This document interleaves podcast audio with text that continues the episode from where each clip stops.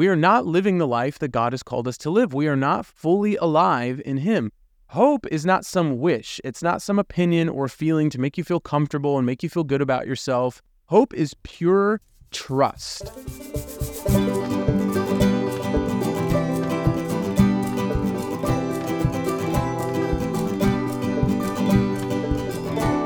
So my daughter's five, and she has started to bring home math homework. And I thought, uh, you know, I'm pretty good at math, but I thought it would take a while for me to get a little stumped. You know, you know, I can. She's bringing home all this kind of math, you know, and, and I can tolerate algebra, maybe even a little calculus, but geometry is where I draw the line. Hi, everyone. Welcome to episode 187. I hope you enjoyed that dad joke. If it's your first time listening, that's how we start every episode. And we would love for you to rate and review this podcast after listening. It helps other people find it. So if you enjoyed it, they might as well. And please share this podcast with family and friends. Recommend it to other people, even other podcasts. Say, hey, you might like this. Maybe you guys can collaborate. That would be awesome. Uh, and you can find all of our content on manafoodforthought.com or manafft.com. You can click the subscribe button to get our weekly psalm reflection emailed to you every Wednesday, or the give button to contribute as little as $1 a month to help offset the financial cost of this podcast. But we thank all of our patrons and thank all of our listeners, however you share, however you listen and participate. I am so grateful for every single one of you. Let's get into our joy junk and Jesus. My joy, uh, it, this has been a very full week. I mean, since last recording, it was Halloween, All Saints, All Souls. Uh, our kids got to go trick or treating with our best friends and our families, like all of our parents. It was just really wonderful. Um, my deadline to the diocese for annulment paperwork finally passed, so I got most, if not all of that submitted, which is such a blessing. um, and we got to take our family photos for the year for our Christmas cards, and I gave several talks this weekend that all went well. Um, and this Tuesday, so this past Tuesday after you're hearing this, November 7th, is my birthday. So, yeah, I'm very excited about that. Um, and it's been great so far leading up to that. And the ways I've already been able to celebrate with family uh, has been wonderful. So um, the junk has been uh, the, it's been very full. My my life has been very full. So uh, some days have felt just like a sprint, but in the midst of that, I have felt very energized because I know I'm doing what the Lord is asking me to do. So um, yeah, I did have a week like it, it kind of ended toward Halloween you know, last week, but a week of just real difficult time with the kids and, and listening. And it was very frustrating. So I'm glad that is over for now. I'm sure it will return. Um, and my Jesus moment, um, there have been a few. First of all, um, on November 4th was the six year anniversary of this podcast. Six years uh, since our first episode debuted with Jenna and I t- co hosting together. So um, yeah, so grateful for for Jenna, who's still my best friend, and um, this wouldn't have been possible without her and without all of you listening. I always tell myself like, you know, I'm not the best at like marketing or social media or getting myself or the things I create out there. It's really not my gift. And I, I don't really like feel called to do that. I think if something is good, the Lord will make it happen. Um, so I keep telling myself if I stop getting feedback about my speaking, about my podcast, whether it's good or not. Like, if people just stop inviting or stop asking or commenting about it in a positive way, then I'll stop.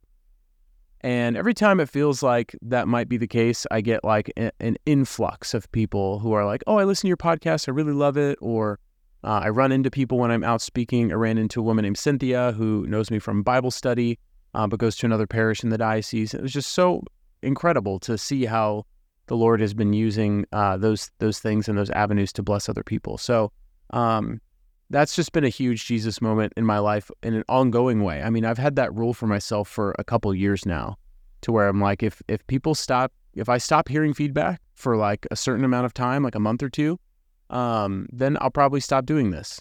And uh, every week, it seems like people are at least saying that they're listening asking me questions, saying that they liked it. So keep doing that because if you want this podcast to continue, um, if you're benefiting from it, uh, know that that's my rule. So I'm not looking for compliments, but it helps me gauge like, is anyone out there listening? So um, yeah, and are they enjoying it? So I appreciate that. And if you haven't left those reviews or those ratings or shared this with people, that also helps. But yeah, that's been a Jesus moment. And my other one was I don't know if this is true for you. Um, but I had a, a very crazy week and I had a lot of appointments, and then several of them just canceled. And that is just, I just experience the Lord so much when someone cancels an appointment and I have that time free.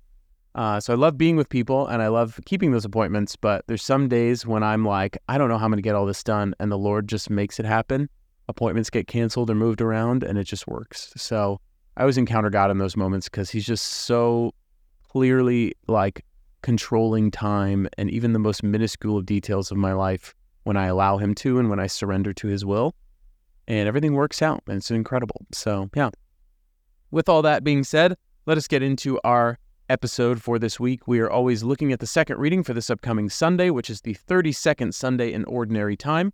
And our reading comes once again from 1 Thessalonians chapter 4 this time, verses 13 through 18. So, as I've been reminding you, this is the first letter believed to have been written by St. Paul, the earliest letter written somewhere around the year 50, uh, and writing to the thir- church in Thessalonica um, about some of the issues that they're having. Now, this particular passage was written uh, to them by Paul because the community there, they were worried about people in their community dying because they expected that the second coming of Jesus was going to happen in their lifetime.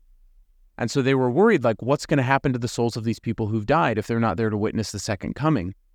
And so Paul is telling them, like, do not grieve or lose hope. Our hope is in the resurrection. So whenever this happens, like, our hope is in the resurrection, and and they will be the first to rise. Uh, and so we get uh, interesting kind of um, non-Catholic belief in the rapture from this passage as well that we'll talk about. So listen closely as we read 1 Thessalonians chapter 4 verses 13 through 18. This is what Paul writes. We do not want you to be unaware, brothers and sisters, about those who have fallen asleep, so that you may not grieve like the rest who have no hope.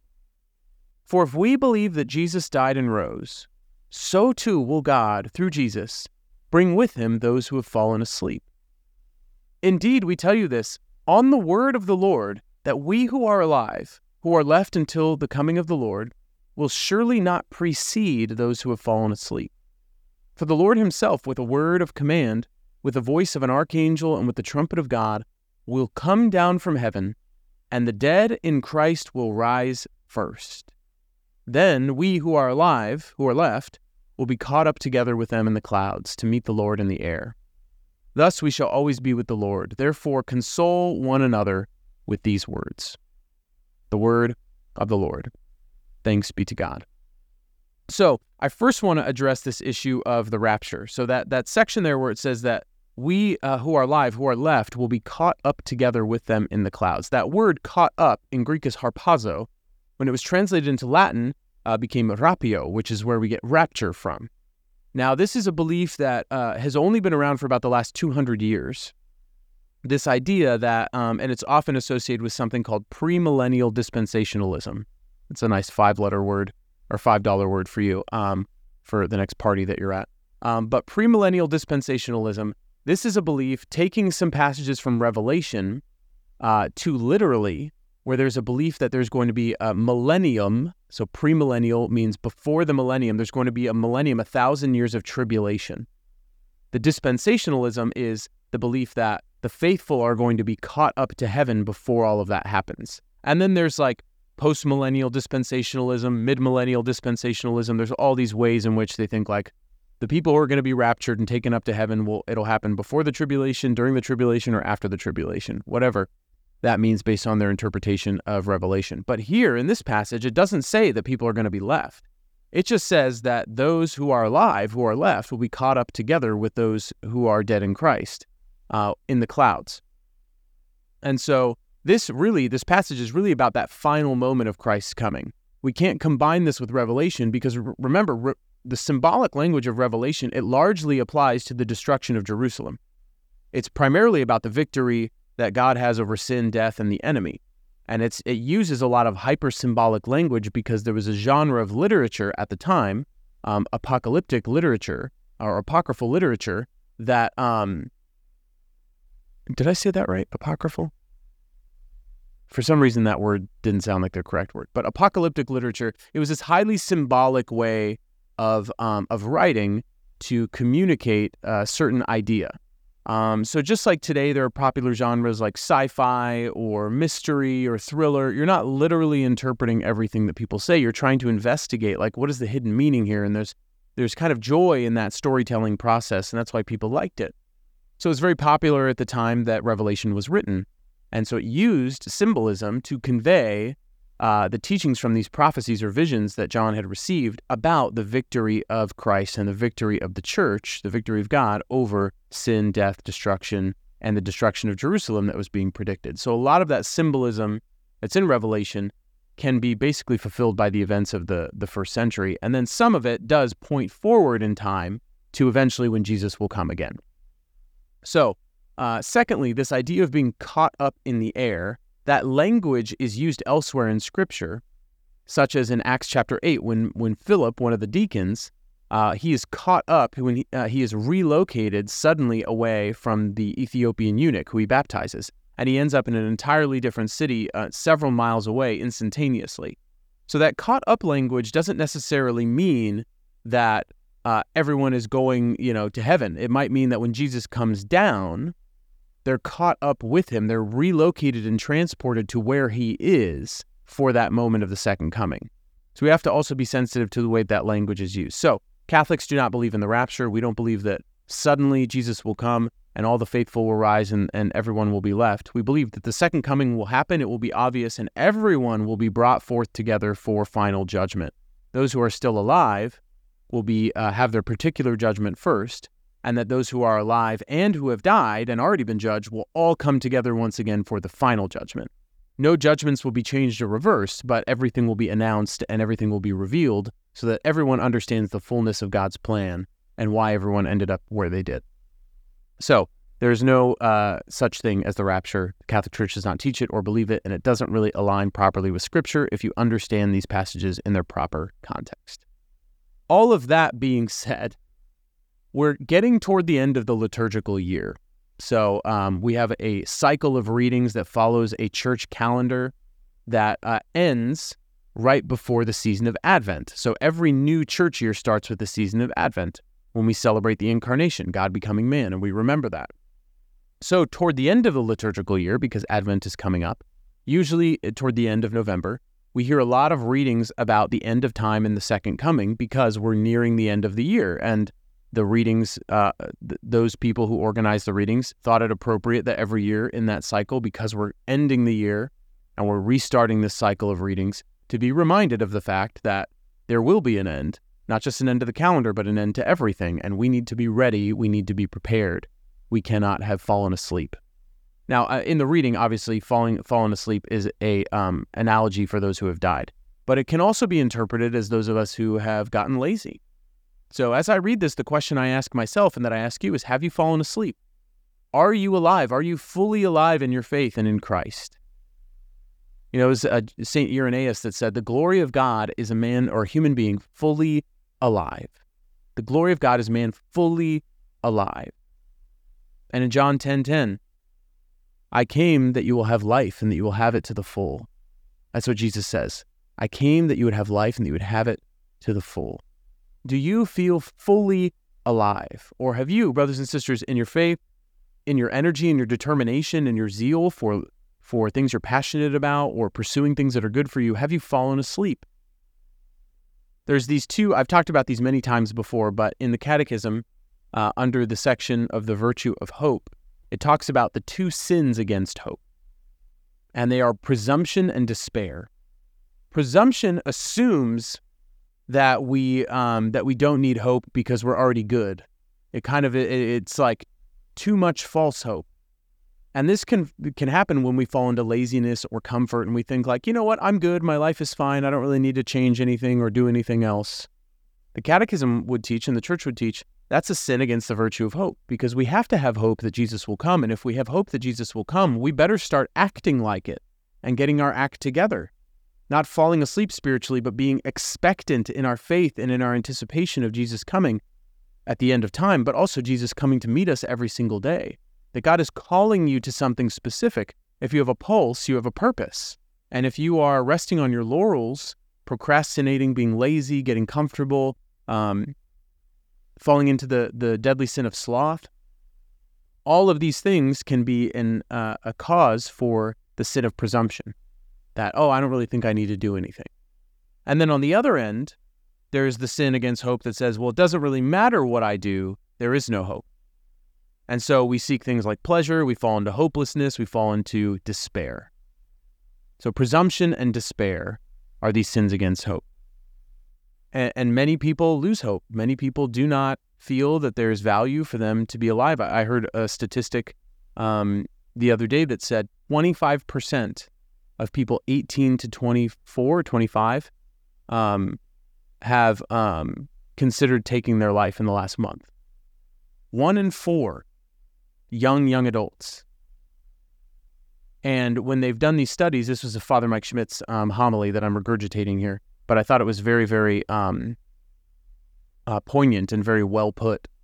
Um, when they did studies about um, the this, so he basically said that in in 2018, it was the first time in like a bunch of years that the um, the the death no the life expectancy of uh, Americans had had gone down three years in a row, and it was the first time in like a long time. I can't remember what he said, um, but had gone down every year for three years in a row, and they attributed that to what they called um, I think it was called the sins of despair or deaths of deaths of despair, and there were three things: suicide, cirrhosis of the liver due to alcoholism, and opiate abuse because the United States is about 5 to 7% of the world population, and we consume 80% of the world's opiates.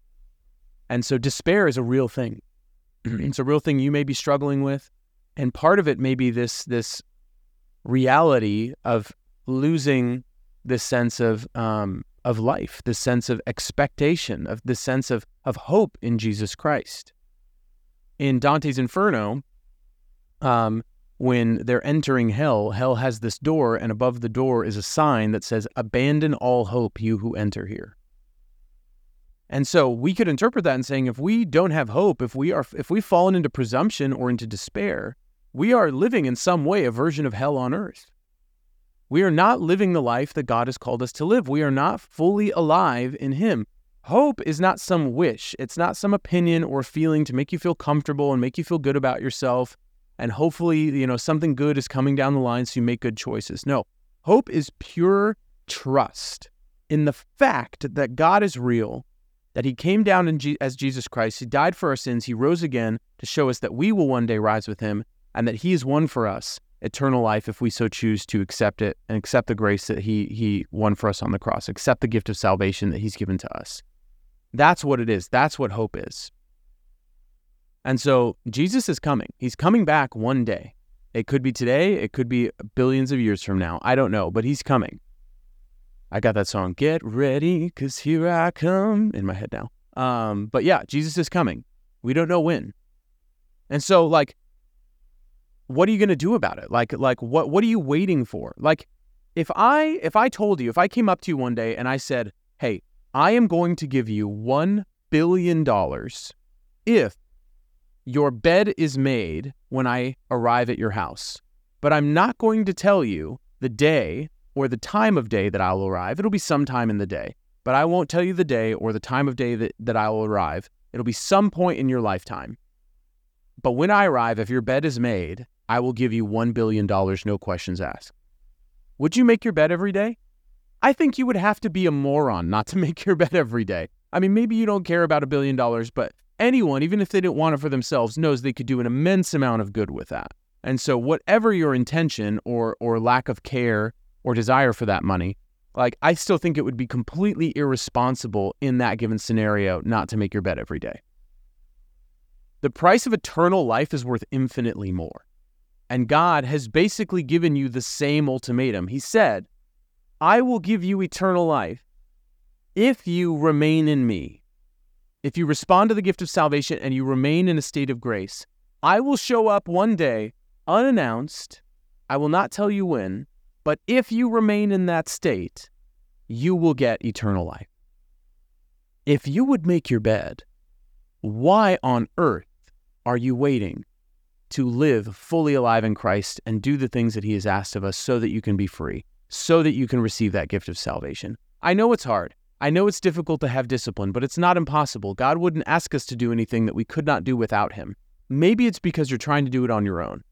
Maybe it's because you don't have accountability, you're not confiding in people, you're not allowing yourself to be vulnerable about your struggles. You're telling the Lord that you can do it on your own. You're not asking Him for help.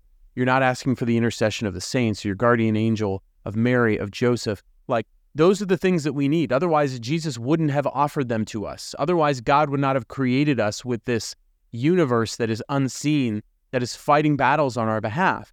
And we have the audacity and the pride to think, well, I can pick myself up by my bootstraps and overcome this sin all by myself without telling a soul because I don't want anyone to know about this. No, that's not how church works. We are all sinners. We're all a mess. We all need help. Not a single one of us can do this without the grace of God. And so, if you want to be fully alive, brothers and sisters, if you feel like you've fallen asleep in some part of your life, receive the grace of God. Ask for it, ask for help, and do what you need to do to get up and start actively working at the things that you need to do to respond to the gift of salvation and to remain in that state of grace every single day. And if you mess up, that's why Jesus gave us confession. Get to confession, run to confession as fast as you can, and, and do whatever you can to cut out those things that lead you to sin. Every time you sin, keep a log, uh, mentally or written down. What were the circumstances that led me to this? I was alone. Was I uh, hungry? Was I angry? Was I lonely? Was I tired? Was I stressed? What time of day was it? And eliminate those possibilities from happening next time. Next time you feel hungry, eat. Next time you feel angry, go for a run. Go punch something, not a person. Uh, next time you feel lonely, go out and meet with some friends. Next time you feel tired, take a nap. Next time you feel stressed, do something to bring you peace, to bring you joy. Confide in someone, have some accountability. But don't sit there and act like it's impossible to overcome your sin because every saint has been able to do it. Not from their own effort or their own, you know, work, but because they allowed God to work in them. If you do that, you will no longer be asleep. You will be fully alive in Christ. And the hope of, of the second coming, the hope of the resurrection, uh, the end of your life, the moment of your death, they will not be scary. They will be almost moments you excitedly anticipate because you know the value and the gift of eternal life and you cannot wait to experience the goodness and the glory of your relationship with God come fully alive in heaven because you trust that He will take care of everything, that you are not in control, and that He can do a far better job than you could ever hope to do, even at your most prepared. And so just, just follow Him. Live the fully alive life that He has promised you by obeying the teachings that He's given us, by doing the things that He has asked us to do because they lead to the fullest and most joyful life possible. And if you feel, brothers and sisters, like you've fallen asleep, you've gotten lazy in your faith, you've gotten comfortable, or you've fallen into hopelessness or cycles of pleasure seeking or instant gratification, you're settling in some way, all of those things are robbing you of the hope that Christ is seeking to give you. And so get some help confide in someone, have a moment of clarity, and just say, you know what, I'm not going to do this anymore. I'm going to get up and I'm going to make my bed. You know, as, as an analogy, whatever it is that you need to do to get to that state where you're ready. You're ready for when Jesus comes every day. You're not falling into sin, serious sin at least. We'll always fall into some kind of sin, but you're not falling into serious sin. You're not straying. You're committed in your relationship with the God, with God. You're praying every day you're coming to mass, you're getting to confession, you're getting to chapel, you're you're doing your devotions, whatever it is that brings you close to him. Do not rest on your laurels. Keep fighting the good fight. Keep running the race because it is worth it. That is all I have for you, my brothers and sisters. I hope it blesses you. And until next time, I will see you in the Eucharist. God bless you.